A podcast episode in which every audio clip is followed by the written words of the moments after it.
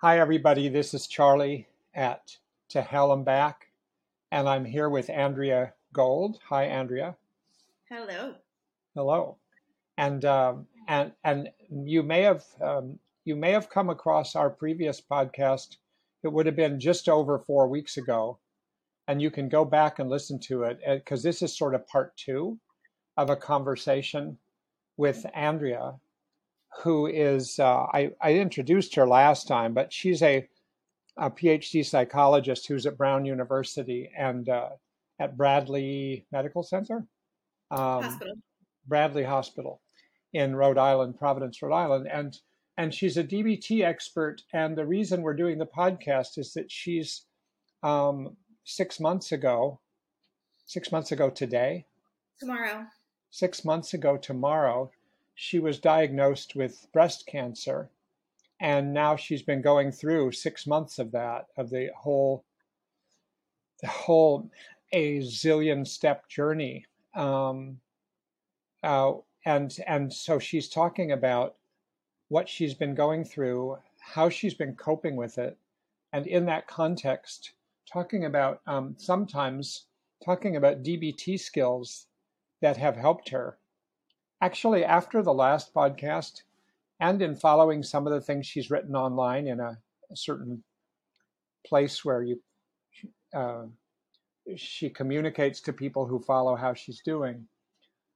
I made a list, Andrea, of the DBT skills that you've used. It's like you've used like multiple, multiple skills from every module in DBT from four modules. You've probably used like 75 skills. I, swear to God, it was really, and some of them, it really is interesting to do that because some of them really, really stand out as what you need every time you encounter another hazard or another difficult spot, such as mindfulness and radical acceptance.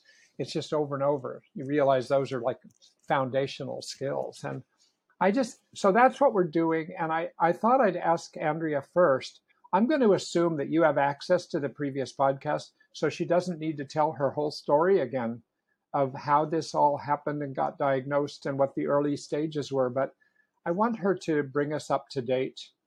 Um, the, you know, a month has gone by since we talked, and uh, just a shitload of stuff has happened in a month. Sorry for the language, but I think my eyebrows might have doubled in a month, actually. Oh, they're coming back. Coming back, yeah. Um, which right right there is a dialectic. You know, I look at myself on the screen talking to you, Charlie, and I see eyebrows that are both gone and disappeared on the one hand when I compare them to pre-cancer or see old pictures of me. And then they're also growing and luscious and, and you know, like there when I compare them to um you know the past couple months of yeah. of surviving you know the hells of chemo and I think um, I appreciate you looking at the skills and dialectics is such a such a key part of it that I want to talk about throughout. Um, but in this past month, it seems like so much has happened. It's it's really remarkable to think about. So um, when we when we talked on the first podcast, I rang my mindfulness bell to celebrate finishing six six cycles, a full 18 weeks of a chemo called TCHP um, for my breast cancer. That's HER2 positive. And um, cancer centers, I didn't, I didn't know this um, previously, but cancer centers often have bells so that patients who complete their chemo cycle or their radiation cycle can celebrate. And it's a dialectic. When you get to ring the bell, it's beautiful. And for people who don't, for various reasons, it's painful. So my cancer center is Dana Farber. They don't have one, and I I actually like that, thinking about the big picture of people that are affected. Yeah, yeah. And at the same time, I want to ring the bell too. And so yeah. I had actually planned to ring it at home. And then the moment just came to me with you, Charlie. And I've just been so touched by people reaching out to me, seeing um, what it meant to them. So I will ring a bell. I intend to ring a bell again in in going through this next phase. So next up for me is radiation. I completed my chemo cycle uh, right, right. Actually, the day I considered it completed, the day I talked to you. I entered the second phase of my breast cancer treatment, which was my mastectomy, my surgery phase. and next up is radiation. And so for the surgery phase, um, my breast cancer was too ex- extensive for a lumpectomy. My surgeon recommended a mastectomy. I was given the choice of whether to just have it on the cancer side or do both sides prophylactically. Mm. And I used a decision making strategy that I think there's DBT in there somewhere, I'm sure, um, where you know, I, I am someone who just by my nature agonizes about decisions, and I've done a lot of work with exposure therapy to you know help with that, and and the DBT exposure tools. And so, you know, my surgeon said, if you're BRCA positive, I'll recommend it. And if you're not, it's up to you. And this is just one of so many choices that, that we make going through cancer that we never want to have to make. Uh, there's a version of hell, I think, in that. You know, and Andrea, so, and yeah. and when you go through, I, and I've noticed when you go through those, I'm just realizing one of the features of that is that they aren't the kind of decisions that you can wait around forever to make. They aren't like, oh, I'll think about this, and then I'll think again about it, and then I'll think in a year about it. It's like I, I realize you've been like you've had to make most decisions like in a certain narrow time frame, right? Right. Like, these aren't decisions I I would ever choose to make and right. when i have to make them is a shitty time too like when i have to make them absolutely yeah so you know i think rather than making the choice it's taking it one step at a time. So realizing okay if i have my genetic testing results and i am i am BRCA positive there's my decision. I don't have to make it. So why agonize over it now until i have that information? And so i yeah. think there i'm pulling in from from DBT distress tolerance, a crisis survival skill is is actually pushing away, not not dealing with it, mm-hmm. and so kind of putting it on a shelf until it's an effective time to do so. Because actually, mm. deciding before I got the genetic results, I might not even have to make the choice. And so right. sometimes I did that with my two C sections actually of. Uh, or no, my second C-section, I had the option of maybe having a vaginal birth after C-section. There's pros and cons to that, but you know, if my baby who who now is born and shared your name, Charlie, you know, if she was breached, yeah. I wouldn't have that decision to make. And so I did a okay, let me wait and see. And so it turns out, you know, I wasn't positive, thank goodness. That's that's a real wonderful thing about my experience that, I don't have that genetic risk factor. Um, and I had to make this choice. And so it was something that I struggled with. Well, will the extra surgery time affect my survival? I realized the risk was relatively low made it. It was a clear, wise mind choice, and that didn't bother me. Afterwards, um, I had a decision leading up to to surgery of also do I want to proceed with breast reconstruction after my mastectomy or do what people call going flat? And that was something I had agonized about throughout chemo, tried using skills, and really got stuck time and time again. Mm. And it was after I spoke with you, Charlie, that um, it really became clear to me my wise mind was to go flat and not proceed with reconstruction. And so I made that choice on a Friday. I um, feel good now that it was the effective choice while accepting that it felt like there were two impossible choices that I was weighing, that they both had really horrible cons with, with some valid pros. And I um, kind of can I can I ask you about this, Andrea? Because yeah.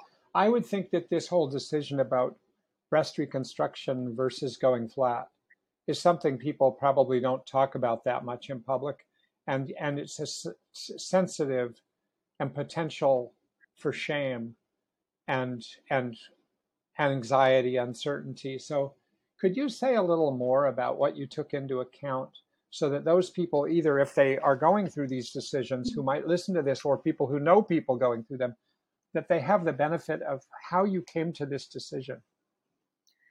Absolutely. Um, to kind of, I think one of our DBT strategies, the dialectical assessment, is one of like looking at what's being left out and what's the context. So, not just what's going on with me, Andrea, but what's the environment I'm interacting with? What's the history? What are the systems saying? And so I have mm-hmm.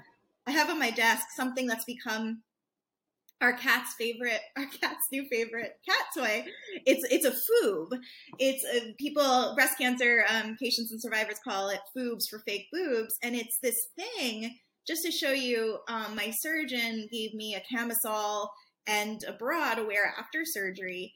And in this package without any input from me or choice there are these these inserts that are that are supposed to be boobs. And so if you just look at this it's this expected thing that women will want reconstruction of their breasts or it's a choice that they should make that I'm like I don't I don't want this thing. I don't want to wear boobs. A lot of women do and that's their choice and you know, it's I no judgment for others, but it just shows how you know this is this is an expected thing whereas there are a lot of risks and discomfort and pain that come with going the reconstruction route that I don't think it my take is it shouldn't be an automatic thing and I've talked to other women who weren't ever given the choice. It was just, okay, I'm going to schedule this appointment and, and here we go.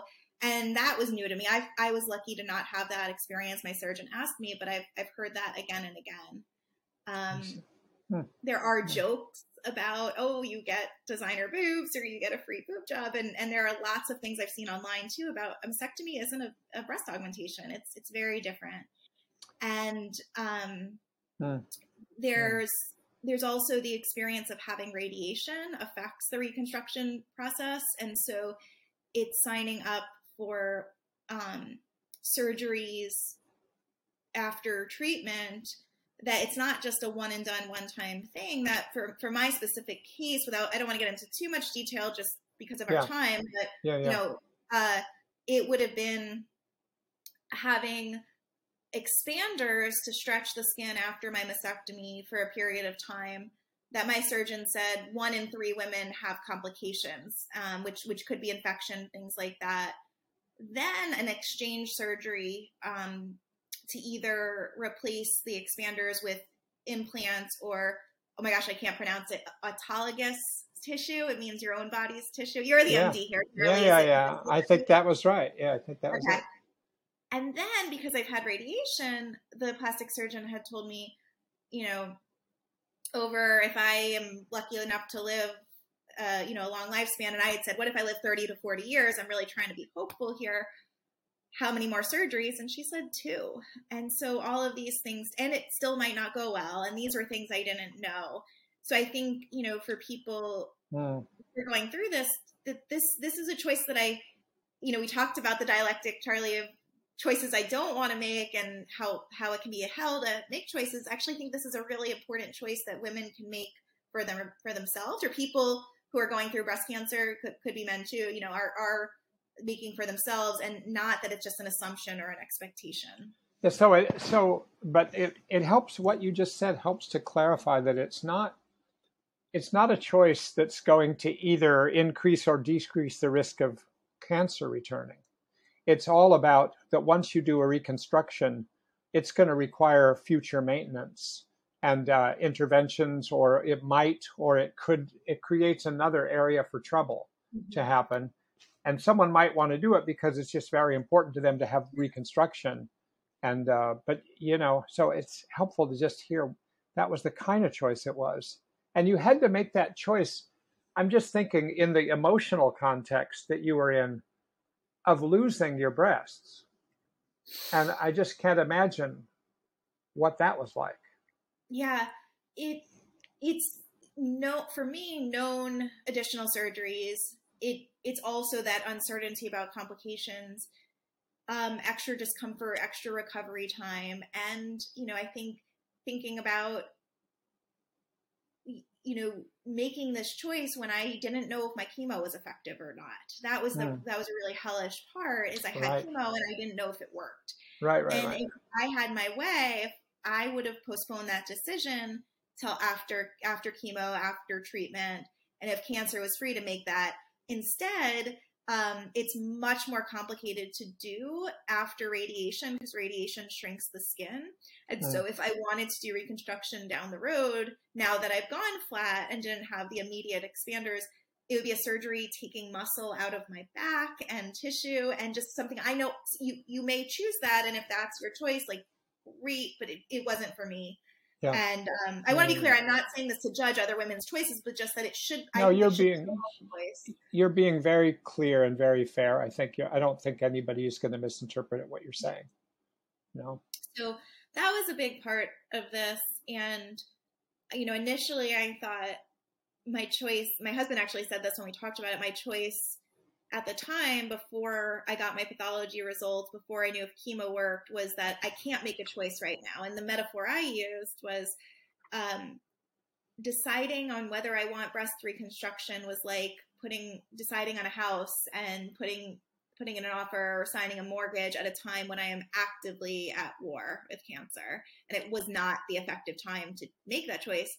And I didn't have that option really is sort of what I meant. I think that was one of the examples I was thinking of that you had all these choices come at you. The number of choices you've had come at you is huge. Um, you don't want to even start to count them because it's overwhelming. But but and most of them, you've got to decide it today or this week or something like that. That's just different than some things in life. So it's and you're doing it like your metaphor that you're doing it while you're at war. Yeah. Really, that's captures it.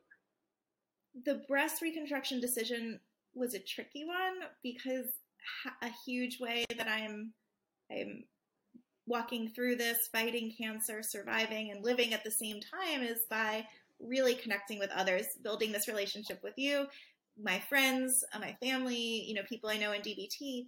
And it's harder to talk about breasts with people. Um, it's it's a harder thing because I think there's so many judgments, expectations.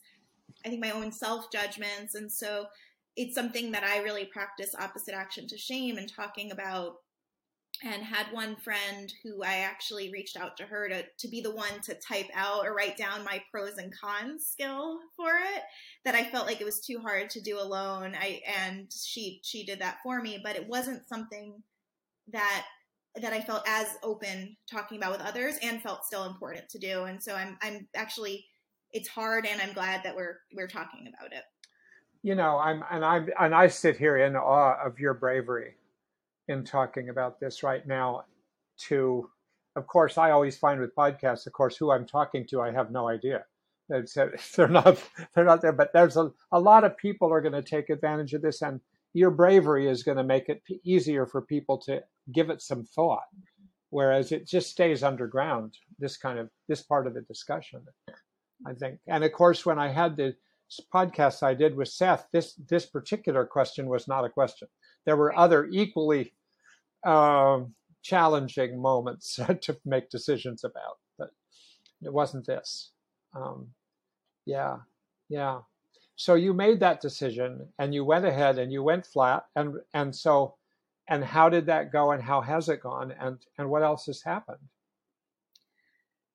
i had um well I had a nice distraction. Distraction is one of our crisis survival skills. And so my distraction was um, after surgery the next day, I came home an hour after being discharged and got COVID. And so that, that's so that was so skillful of you. Definitely functioned as a distraction. Um, I also oh. had a oh. very, a very minor complication where um, I don't. I actually don't even know all the scientific details. There's something called a thoracic. I think it's the thoracic duct that's supposed to be higher up. It's common in um, neck and shoulder surgeries for whatever reason, mine anatomically is different and got cut in the surgery. So I had, I had this thing called a chyle leak. I had to eat a very ultra low fat diet. So that was another distraction. Um, but, you know, I, uh, know real big complications from surgery.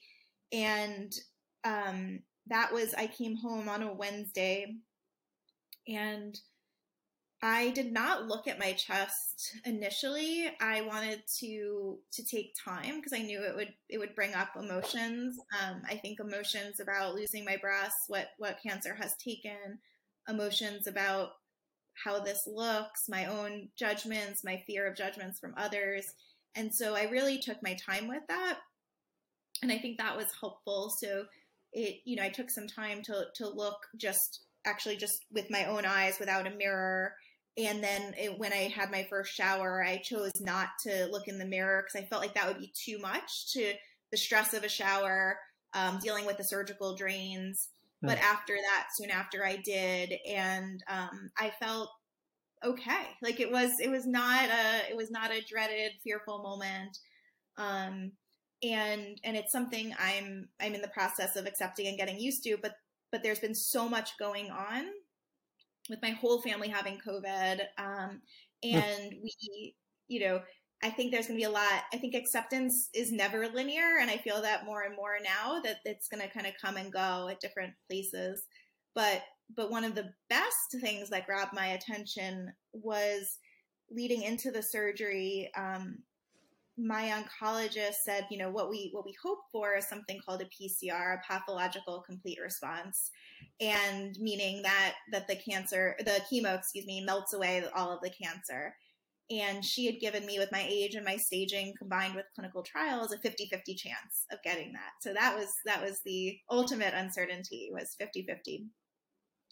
And I, I actually found out quickly after on on the Saturday after the Tuesday that my medical records showed PCR, and so we had some time. Yeah. Yay! That's so good, so good. So we felt that beautiful news, and and it was what I've wow. been hoping for. Wow. Um, and it also brought up okay and now there's the risk of recurrence. So there there is this it's hard our minds just want to jump to the next thing. No and i was I thinking deliberate practice into that. Uh, by the way trivial side note when you said pcr tests of course the other thing people think is it's a covid test. So it's funny that these things came at the same time so, but this was a way better pcr than the covid test. And um, and yeah, so you'd think, okay, now you've now you've navigated through the question of what that test is going to be, and did has cancer been removed from your body, and you get that positive answer, but you don't have much relief before you start thinking, oh, now what? Now I'm what? I'm what does this mean? Does this is, does not mean I'm back to the way it was before I had cancer? Not at all, right? I don't think such thing. No, I, mean, I, I don't think I, there is. I see that a lot. I'm in a lot of online support groups, message boards to get information, and you know, people saying, "I just want to go back to how things were." Um, I, I actually offered to talk to a woman who's trying to decide about reconstruction or flat, and she asked me, "Do you feel like your normal self yet?" Um, and and I just I said, "Well, it depends on what normal means." You know, right there, there's there's a judgment, and we're right. always changing. Right. So right. I, I think that's been something I've just kind of known in my gut even before I had cancer is it's it's not a going back to normal kind of thing and your life changes forever once you once you get that diagnosis or at least mine mine has um, and so for me it's been a matter of really growing from it growing from this thing that's growing while getting it the fuck out of my body um, and and so you know, slowing down and taking time to celebrate the good news and continue continue on with treatment too has been happening at the same time. Because I, I was thinking, you know, because you have an, a big interest, and you had said before this podcast that you wanted to make sure and say some things about being dialectical, and mm-hmm. it just seems to me that you've already given examples of that. Like one is that you you're celebrating at the same moment you're buckling down to the next step of treatment. I mean, because you told me about ra- that radiation is now going to proceed anyway in order to mop up what could potentially could be some still some cancer cells, right? So treatment goes on, it's still there, but on the other hand, it's not there. I mean, that's one thing. Another thing is like, I'm in the war against cancer and I need my problem solving to make this technical decision about which direction to go. And another thing that you're like an exemplary of for me, you'll probably be a model for the rest of my life of how you've done this. I swear to God, is that you're going through what you're going through, this war that you're talking about, and all the things that come with war. And you're going to have fun. you're going, you're making decisions to go to the swimming pool with your kids, and you're going to a, a folk festival, and you're going to I don't know. There's just a number of things I've seen you write down in this place you communicate, and think you really. And I've known people who don't do that, who can't get themselves to embrace joy, or beauty, or fun with their kids while they're while this is still going on. And yet, what's your choice? Yeah. So I'm just, I don't know if that's what you meant by dialectic, but it sort of stands from the outside, it stands out that you've had to navigate kind of normal, keep normal life going, whatever that is, with your kids, your husband, your, your community, and buckle down and do what you have to do for this illness. It's, you know, I put a lot of intention and energy and, and using my DBT skills to having joy and doing things that bring me joy while and to live while going through this treatment chemo in particular that feels like it's killing you like the thing that's that's saving your life feels like it's killing you and that's true for so many chemos radiations across cancers um at so seth axelrod we didn't mention today but um, he was my DBT mentor, and, and I know Charlie, you had done the podcast with him before. At his funeral, uh, which was the day after my diagnosis in January, the phrase that many of his family members kept saying that Seth would say is like my favorite new dialectic. As bad as it is, it's as good as it can be. And I think that does something to to both validate this is really fucking bad. Um, cause just saying like, oh, but look, look, you, you are stage three and not stage four, um, right. invalidates, well, stage three is really, really sucks. Um, and it's as good as it can be. And I've been, you know, one of our mindfulness skills is describing, labeling experience. I've been putting a lot of effort into noticing the as good as it can be and i think i i kind of think of that as like a gratitude practice of what i do get to do what i do have what what i'm gaining from it i've seen you know quotes from from people saying you know i'm going to take more from cancer than it takes from me and just having that mindset gives me something to do when i have total lack of control of will these cancer meds actually help me or not right Right. So this right. phrase, the as as bad as it is, it's as good as it can be. It's got the validation of, yep, this is bad, and I, I think that's been really important to to label and describe how uncomfortable, how how limiting it is, and and what's good, bringing in the good being joy or humor or whatever, um, and holding them both at the same time. So I made it to Newport Folk Festival this past weekend, and overwhelmingly, I felt just so grateful that my surgery was scheduled two and a half weeks before. You know, a big part of why I went flat is the recovery time being faster. And so I could go to this festival not knowing what would happen in years to come. And there was a moment where my friend Heather was holding my daughter Charlie because I, I can't lift more than 10 pounds for another week now. And mm. I felt sad. I felt like man, I want to hold Charlie. I want to snuggle her. This sucks. And realizing both things are true.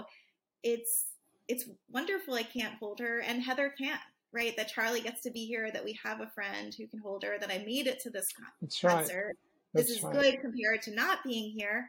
And oh man, like, yeah, that is sad. And then mm. I problem solved and changed what I could is I, I got Charlie and to sit on my lap on the floor. so so I think that just like kind of shows how you get stuck when you have one side or the other and dialectics is a way to to get unstuck. Well, you know, another thing that does, I hadn't thought of it until you were saying this, Andrea, but and I know and that phrase so I was at that funeral, I heard that phrase repeated several times and I've heard you repeat it and it's it's very meaningful to me too. And uh, what I realize when you give this example, it brings your mind into your present moment circumstance, as opposed to your mind being stuck saying, How the hell did this ever happen to me? And and the fact is it did happen.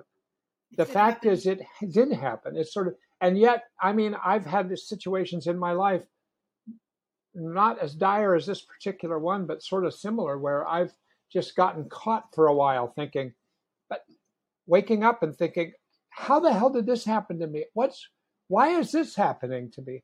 And that doesn't go anywhere else. It's just sort of digs its own hole. But when you start saying, as bad as it is, then it is saying, yeah, this is hell. This unfortunate this happened. And it's as good as it could be, which is like, oh, okay, this is as good given everything. And it it focuses your mind in this moment. And I'm thinking about I was thinking about you before this podcast too, uh, because I I I listen a lot to the teachings of Thich Nhat Hanh and read them. And one of his best teachings, and, and there's multiple YouTubes where he talks about, and there's things in his writings about that the way to suffer less is to take good care of your suffering. Is it mm. if, if you know how to suffer, you will suffer less in your life. And he's a brilliant teacher of it. It's he makes it sound so simple, but if you start stop when you're away from him and try to reconstruct it, it isn't as easy. But I think that it's a little bit like that. You have to let go and just look into the suffering and be with it. And then it softens and then it opens the door to other things you can do now. But if you don't be with it, if you try to block it, if you try to run away from it or suppress it, it just keeps coming up through the back door. Yeah. That that reminds me of so so I'm going to connect what you just shared that lesson. Yes. I, I actually haven't heard that phrase. I'm so happy you shared it, and it it it gets me deep. Um, mm. That's that's right on. The so I shared with you the getting my PCR results, mm-hmm. and a week after that, I continued on with my treatment of it's called Phesgo. It's an injection that I get every three weeks for for a year. And it's it's funny speaking about judgments and comparisons. You know, my my oncologist and other people are like, "Oh, it's easy compared to chemo." Well, that doesn't really help me because it still sucks. and so it brings up those judgments of when it's painful. And um, I actually, from on, on the 18th, I had six episodes of diarrhea where I lost six pounds in one night. So as much as the Phesgo is better than chemo because I'm talking about a couple days instead of 18 weeks, you know, um, it it still was rough. And so I, I, think that just that highlights where comparisons lose information and I think can add on suffering. Yes. But anyway, I did that, I did that on the 18th and my veins are shot. So a lot of people going through chemo infusions get a port because my chemo is only six weeks. My oncologist said I didn't need to, and I, or six six cycles, not six weeks. So I've been getting IVs, and I um, had the third, fourth, I'm sorry, the fourth, fifth, and sixth chemos. It took the nurses uh, two or three times to get it in, and that that brought a, a tremendous amount of suffering for me. And so this injection didn't mm. mean they didn't need to get an IV in. They just needed to actually no, they had to do blood work is what it was. And blood work is a lot easier than an IV and still may not work. So on the 18th, my veins are tired from the chemo medicine. They're weak and it was a different nurse than usual. I was recovering from COVID. I was only uh, a, a week, a couple weeks out from COVID, and so I was in a special isolation room. And it took one try; she couldn't get the blood draw, which has never happened to me in my life that they can't get a blood draw on the first try. They bring in another nurse. The second time, can't do it and I was feeling emotional and I I said out loud with this nurse I had never met, my husband, I'm gonna cry. And the nurse right away said, Oh no, don't cry. Don't cry. She meant well. She totally meant well. She didn't want me to suffer. I know that. And it was wicked and validating. And I felt like I couldn't be vulnerable in front of her. I needed to be. I needed to feel before I could be brave and get another needle stick in me that may or may not work. And I was in a room, I was in the same room where I had all those failed IV attempts. I had um, pain, I had bad news, all this stuff. So the environmental cues were bringing back those memories. And I went into the bathroom and I FaceTimed my best friend Amy, who's who's been with me for every other chemo. And I'm peeing and I'm FaceTiming her and just crying and crying and crying. And she just reflected it back. And I said, I don't want to do this. I want to go home. I don't want to do this. And I just knew that just moving forward on acceptance without giving me space of that non acceptance was actually going to make things worse. And I, I mm. just needed some time mm. For my non acceptance to be there and make sense. and it, of course, it made sense that I didn't want to. I, I shouldn't want to. I was still going to do it. Accepting something doesn't mean you agree with it.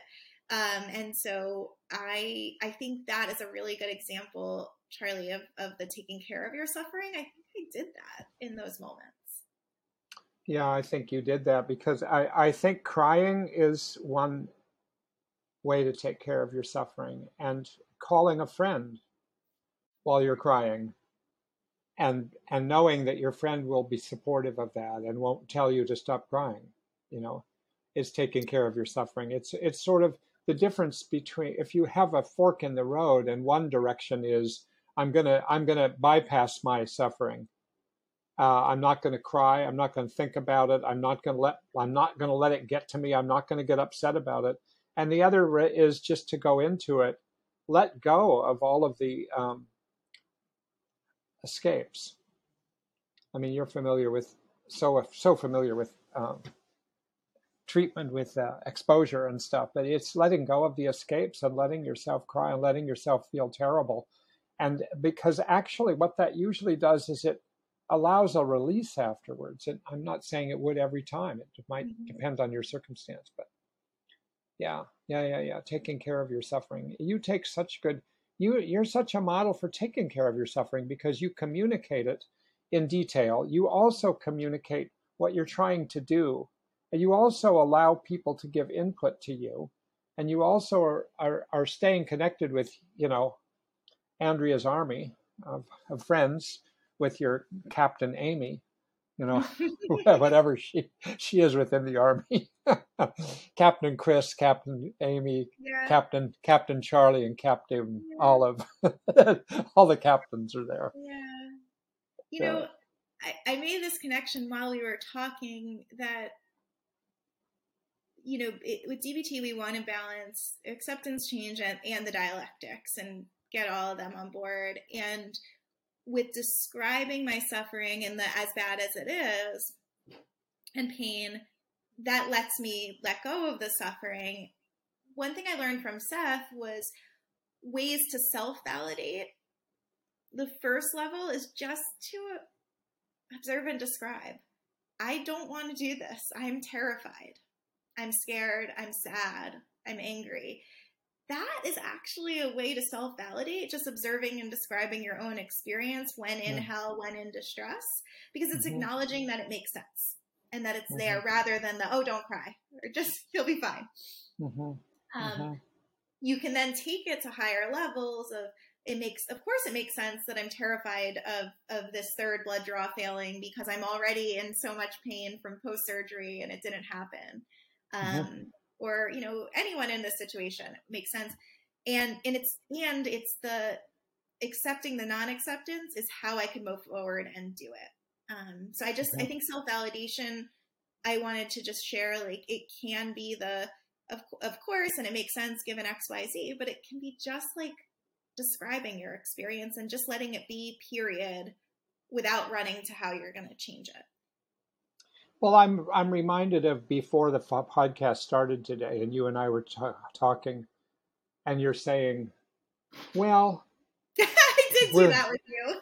we're gonna do we're gonna do this, but um, but I'm in I'm in pain, and that that was a form of self. You were you were listening to yourself and giving yourself permission to tell me, um, and say to yourself, "I'm in pain, and I know I'm in pain, and I'm going to do the podcast." Uh, I'm sad because this is the six month anniversary of Seth's funeral, and I'm going to do the podcast. It's kind of like you self validate, you allow yourself to be, you allow yourself to experience your suffering in the moment, and then you do what you need to do, which is willingness. And it's really, um, I didn't realize that that at the time, but self validation, that's such a good way you just taught it uh, for not just for ca- cancer, but all kinds of situations try to do that with myself. Um, and I like to also with people, um, you can't know that just by looking at me. Like you wouldn't be able to tell that I was in physical pain because I'm coming off my opiates, right? You you wouldn't know that. um, or the thing about my thoughts connecting to missing Seth, given given this anniversary. And so, um, you know, one thing I love about DBT so much is how it's it's really teaching people to structure their environments and their relationships to do what's effective for them rather than a blanket way. Like the the the, the nurse who said don't cry, for lots of people that would have been effective. That's right. That's Just right. not for me. Right. And so I think I've learned that and and when to coach people on what I need or ask for what I need or express that. It's it's not all the time. Um, but in situations like doing this podcast with you, which is brings up anxiety, you know, I want to be able to like say, hey, here's here's where I am. And I think yeah. that really has helped me with facing the shit mountains and diff- different doors and corners of hell you know through cancer that that keep coming and expressing that to people it's interesting what you're saying about the, crying because I, I, there's another example there was a 13 year old girl I knew in our community, and I've known her since she was three, when she was brought over here from China. And uh, I've been close to her. Mm-hmm. And she, both of her mothers passed away a long time ago, and she was coping with loss. And she was not mm-hmm. crying. And everybody around her was telling her she should be crying. So it's sort of the opposite situation. Like she's, and she called me one day and said, Would you come over? And she, I came to her house and we went for a walk together and she said, I want to talk to you about something. I don't know if I'm doing this right because I should be sad and I am sad, but I'm not crying. And everybody around me keeps saying, But aren't you crying? And they think something's wrong with me. And it's sort of like, it's the same thing. It's like, it's how to, like you said, structure your life and, and listen to the voices that say, Yes, you can be the person who doesn't cry right now, but believe me, she cried later. I mean, I know it's been another 10 years now. And uh, she's cried a lot, but she didn't cry the first six months. Um, and so, uh, so you know, some people need to cry, and some people don't need to cry right then. And it's how to figure that out. Um, but just to validate that you are who you are in the moment.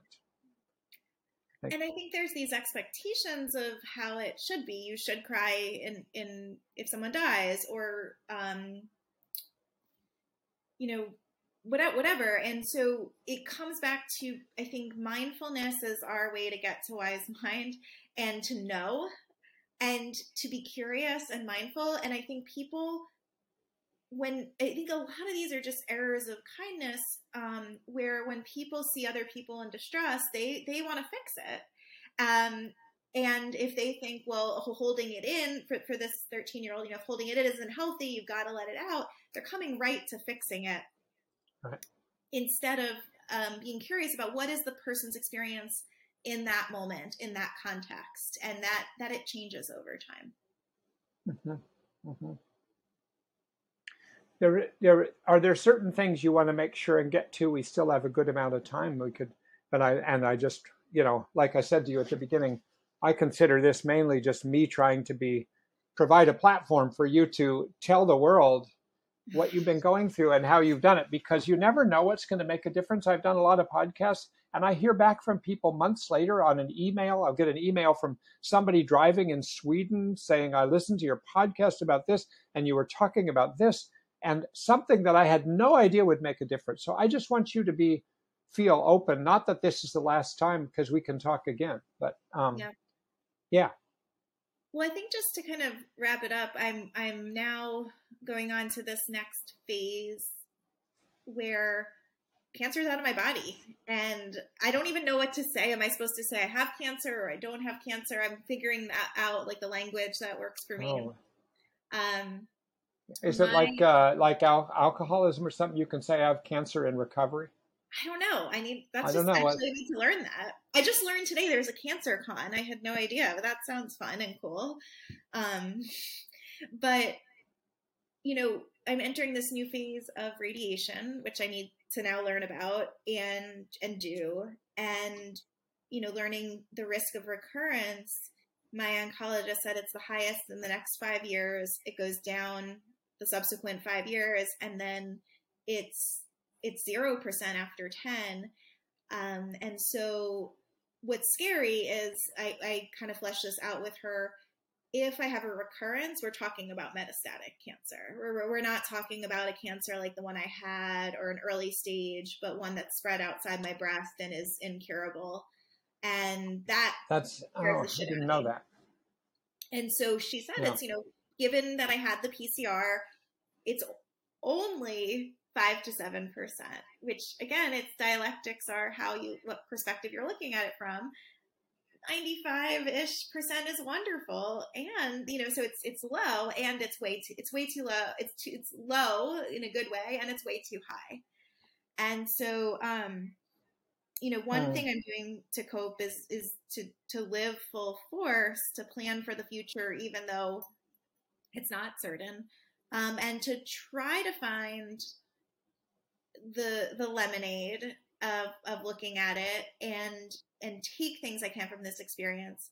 But one thing I'm doing is with with Amy, my best friend, we're actually going to put together a savings account to put a deposit in every month for the next 10 years so that in 10 years from now we're going to have a huge party cancerversary and there's something about that that making it fun making a game out of it you know i think i think there's there's a lot of very much like sad, depressing tone when it comes to cancer, but in the adolescent young adult communities, I see a lot of, of jokes and humor and making fun and games. Like every single visit to Dana Farber, whoever's with me will play The Price is Right on my blood pressure or my hemoglobin levels, and so you have to guess, you know, the closest without going over.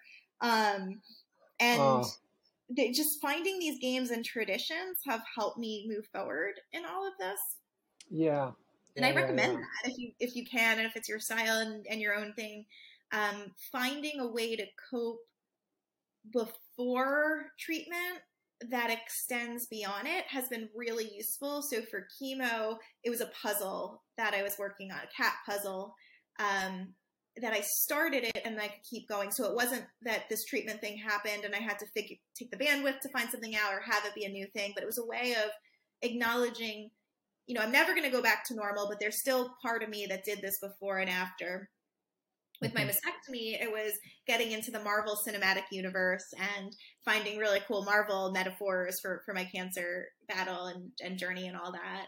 Did you uh, pick that up from from Seth, who modeled himself after Iron Man you know, as you know, he went through it?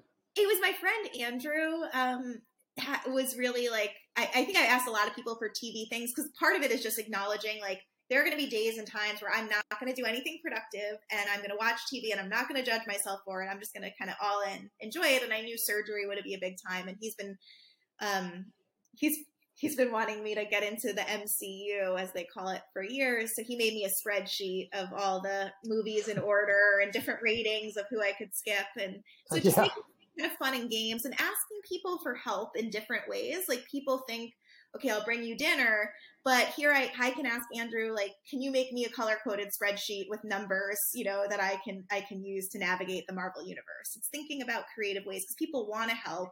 They often don't know how, and it, it can be for fun things like that too. Um, and it helped that Seth and his Iron Man metaphor was a way to also feel connected with him through that. So it was important you know, to start it before and then continue it after. You know, another thing that you and Seth have in common, I think, was I remember when he was going through his various clinical trials and he'd have to go here and he'd have to go there. I mean, you know what I'm talking about. And uh, he would go like to a clinical trial in Boston. And then on the way, he would stop off and do a, a performance with a group of madrigal singers because he was a singer and he liked that. So even while he's on his way to the next potentially painful and trial without with complete uncertainty about he's he's joining madrigal groups or reconnecting with people and singing and making up uh, Iron Man jokes about and so it's sort of you know macabre macabre humor or something. But um there you know you you you seem to have a similar kind of penchant I feel like it's it's it's this moment is the only thing that exists and choosing to live this moment and yeah. it's not waiting for the pain to go down to experience joy. A lot of people will wait till they feel better to, to do things. And this comes up with physical pain a lot and with depression, um, which is a different kind of pain that's just as real. That that the treatment, one of the the you know most evidence based gold standard treatments for depression, behavioral activation, is doing things that prompt joy and build mastery, even, especially when you don't feel like it. And so I feel like I actually I had days I had to take steroids each of my six cycles that would bring raging irritability and in depression in a mood kind of thing. I had those that I, I figured out skills for and how to get through it. I had I had depression as like moods on the steroid days, but throughout this six months, looking back, like it's striking to me, I haven't been depressed, and I think depression is a very common experience that comes with cancer for for valid reasons. And I had the gift and the luxury of learning DBT 15 years ago and practicing this as, as a psychologist, where the the doing things that bring joy and mastery have been huge. So so gardening is mastery, making wreaths, um, different things. I feel like that's my full time job right now. I want to ask you a couple questions. Uh, one is uh, I was thinking when I was going over and thinking of all the skills you've used, and I was thinking how many of the skills in the you know the acronym of improve, the moment skills, and one of them um, I mean, imagery is one, the first one, and of course, it you sounds like you've used imagery for one thing, maybe in many ways, but that right there, and, just having these kind of um, t- television series or movie series and having mm-hmm. imagery about that. But and, and then there's prayer is the P in improve, and I guess I guess though you've talked about wise mind, I wonder would you say that you've used prayer in order to cope? with all of this? Have you reached to a higher a higher power or something like that? It depends. Yeah, it depends what prayer means. I I personally am not. I don't you know believe in a religion. I think I think I think Marsha has in the handout like to your ask your own wise mind or look to your own wise mind in the page. It's one option. Yeah. yeah. Well, I think that hell yeah, all the way. I have used I have used that over yeah. time. Okay. I think um, improve the moment is one of the biggest ones I've used, and I what I like about it is in a, in distress tolerance, you've got the two opposites of crisis survival, getting space from the crisis, and mm-hmm. the reality acceptance, getting up close and personal. And improve is kind of a synthesis in many mm-hmm. ways. Mm-hmm. The the meaning one has been one of my biggest ones. I wore my lemon earrings today intentionally for making oh. lemonade out of lemons. yes, good um, while acknowledging that you know that the pain is there and and the one thing in the moment just is is huge when you have so much suffering from the past and the future to just suffer this moment comes back to what we were talking about there too.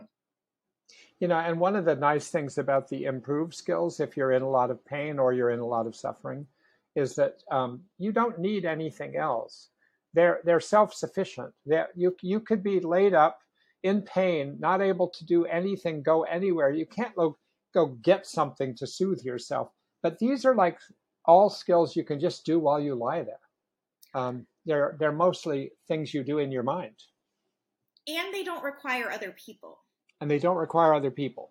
So when I yeah. work with with clients, often teens, skills when we're building like a crisis survival kit or a self-soothing kit you know we're planning a cope ahead a lot of the skills that they want to do involve things or going somewhere like you said or involve other people and so i like to be mindful of helping people have skills that they could do with or without things that they could do with or without people and that they could do anytime mm-hmm. the, the, kind of just at any moment because you never know you know when you're going to need it mm-hmm.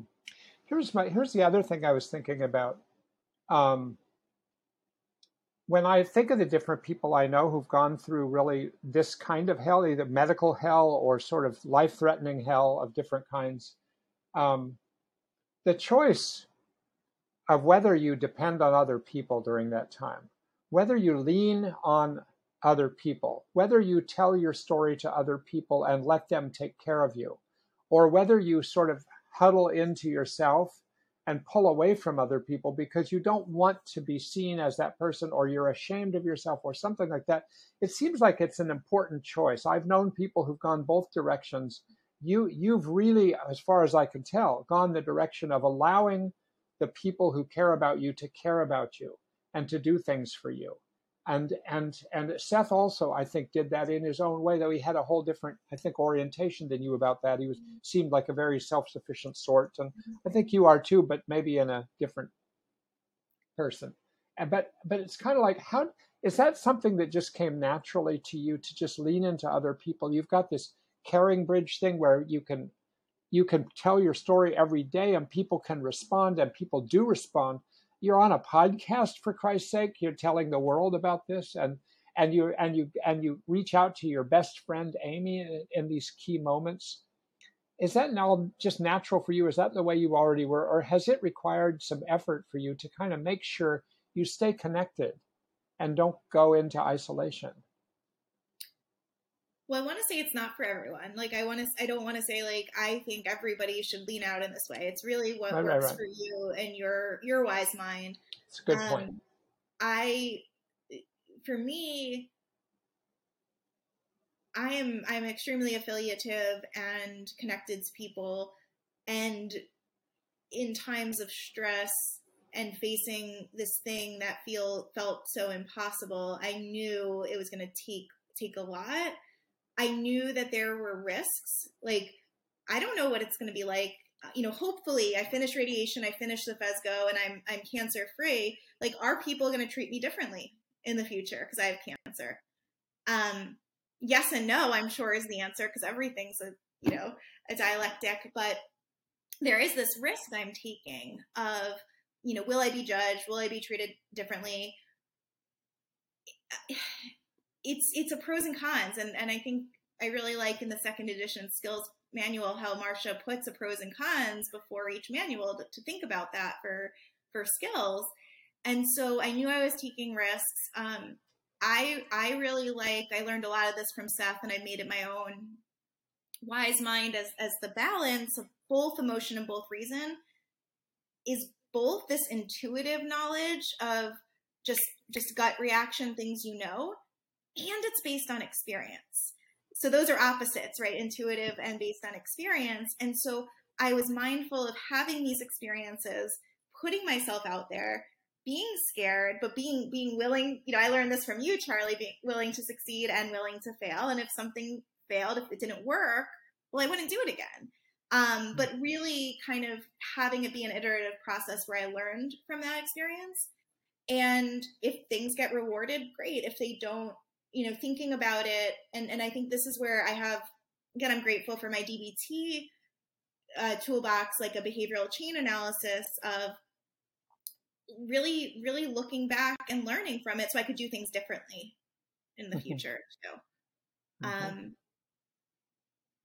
it's, it's making decisions and taking chances because there's definitely exposures involved with being so so public and so open and asking for help um, but making them based on what's known and not letting fears of what might happen stop you. Because often i think we we make choices of avoiding things because well what if this thing happens? Mm-hmm. and so um you know do we have time for an example or uh, tell me what yeah yeah yeah.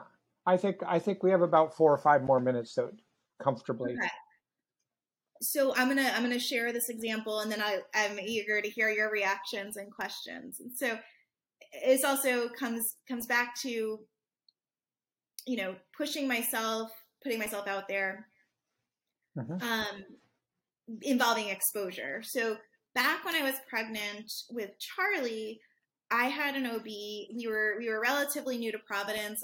We tried this OB. I didn't like the guy. He was not a match for me. I felt totally totally invalidated. I was nervous to switch doctors because that's awkward to say, hey, I'm not seeing you. And I worked up the nerve. There was an exposure element of asserting myself in doing this.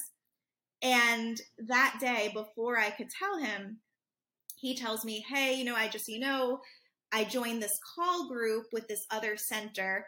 And so, you know, when you when you go into labor, it, it could be me, it could be these other people. Well, guess what? That was the center where I wanted to to switch to. yeah. And so I lost my nerve and didn't do it. And after the fact, it was like, well, well, what? I can't, I can't switch because then what if he's the one to deliver my baby. That would be so awkward. And, you know, what it came down to is what is known is I don't like seeing this guy. He shakes my husband's hand and not mine. That doesn't fit with my values. I don't like that. Yeah, yeah. What's known is over the nine months, I'll see someone else and not him. What's unknown, that fear, that risk, is he might be the one to deliver her anyway. And so I worked up the nerve and and and I did it. And um, you did what? I I broke up with my OB. You I broke up. Okay. And it was really awkward. And I did it and I felt good.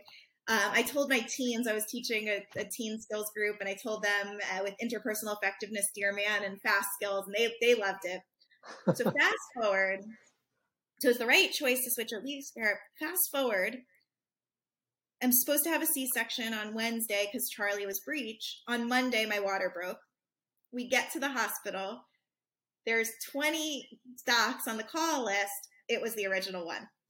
so exposure. And my answer when I said, I said, who's on, who's here? And they told me, and I said, fuck. Okay, we're doing this.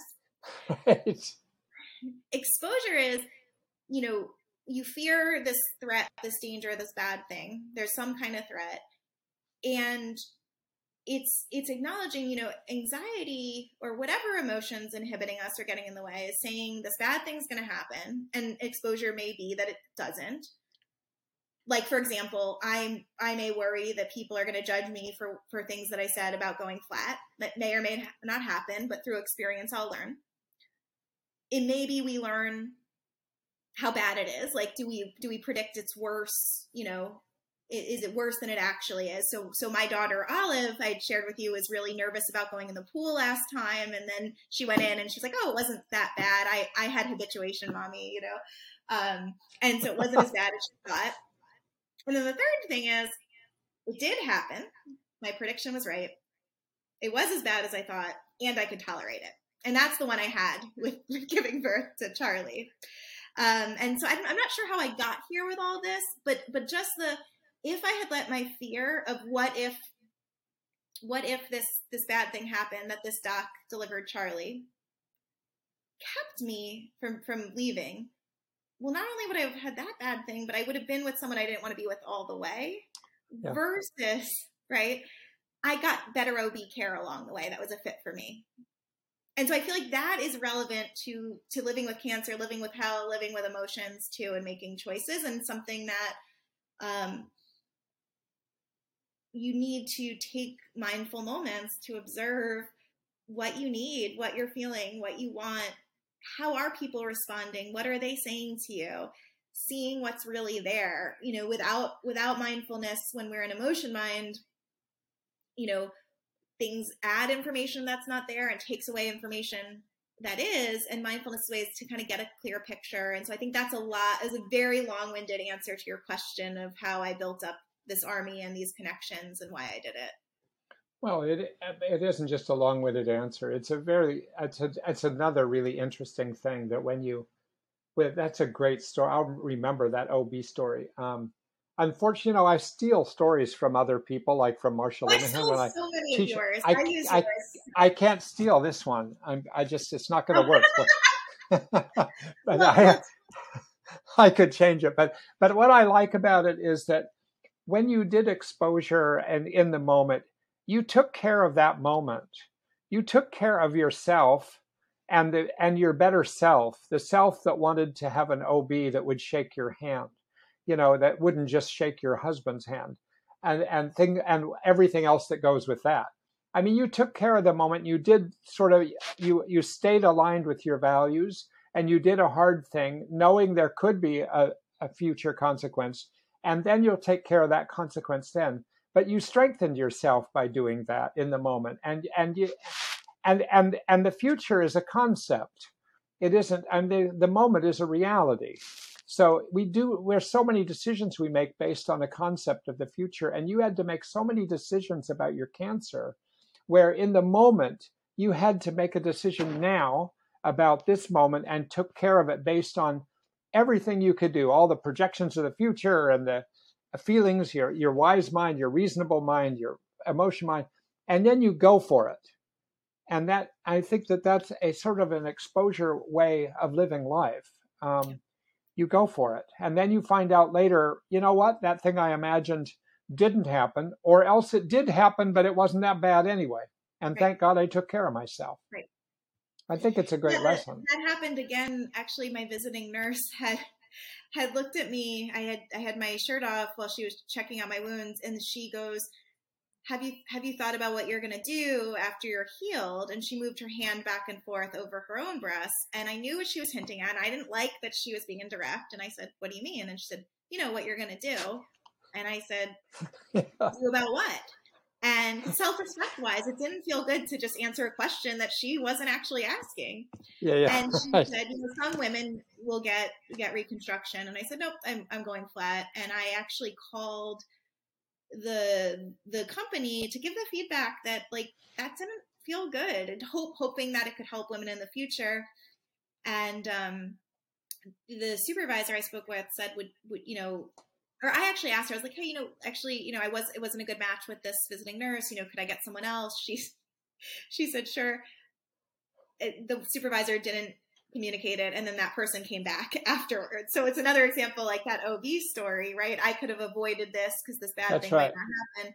But yeah, That's right. taking care of myself right now based on what what is known. I think most of us avoid a lot of those things. Um, I, by the way, just two things to close, two trivial things to close, because this has been such heavy stuff.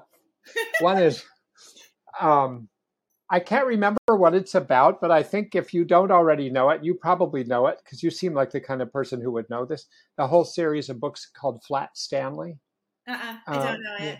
Look, I don't know what it's about. It was about, but it wasn't about breast reconstruction questions. But it, but it might be fun to look at what Flat Stanley is because you could write a you could do a little story of Flat Andrea, you know, and and uh, see if it, it, parallels the Flat and and Stanley series, which made made someone a lot of money because a lot of people bought it for for children. Okay. And the other thing I'm just thinking about, and I I just didn't want to say it earlier, but I just love that. Not only has it been great to be getting to know you through this and to see somebody with your courage and your skill at doing these things, which I really mean seriously. But also, I love that you named your child after me. you know, Charlie and I, we're like this. You know, we're like this. So, no, I lo- I don't know many Charlies, and I really appreciate that you named your child Charlie, even though it wasn't for me, and um, and that it's a girl, Charlie. You know, right. that there's, you know. So anyway, it's we're been very nice to talk to you and we can and you and i talked about doing this again and possibly doing one where we follow up and also be able to invite someone else or even more than one person, but definitely Amy if she's interested and able to do it and to talk about what it's been like to be a friend going through cancer.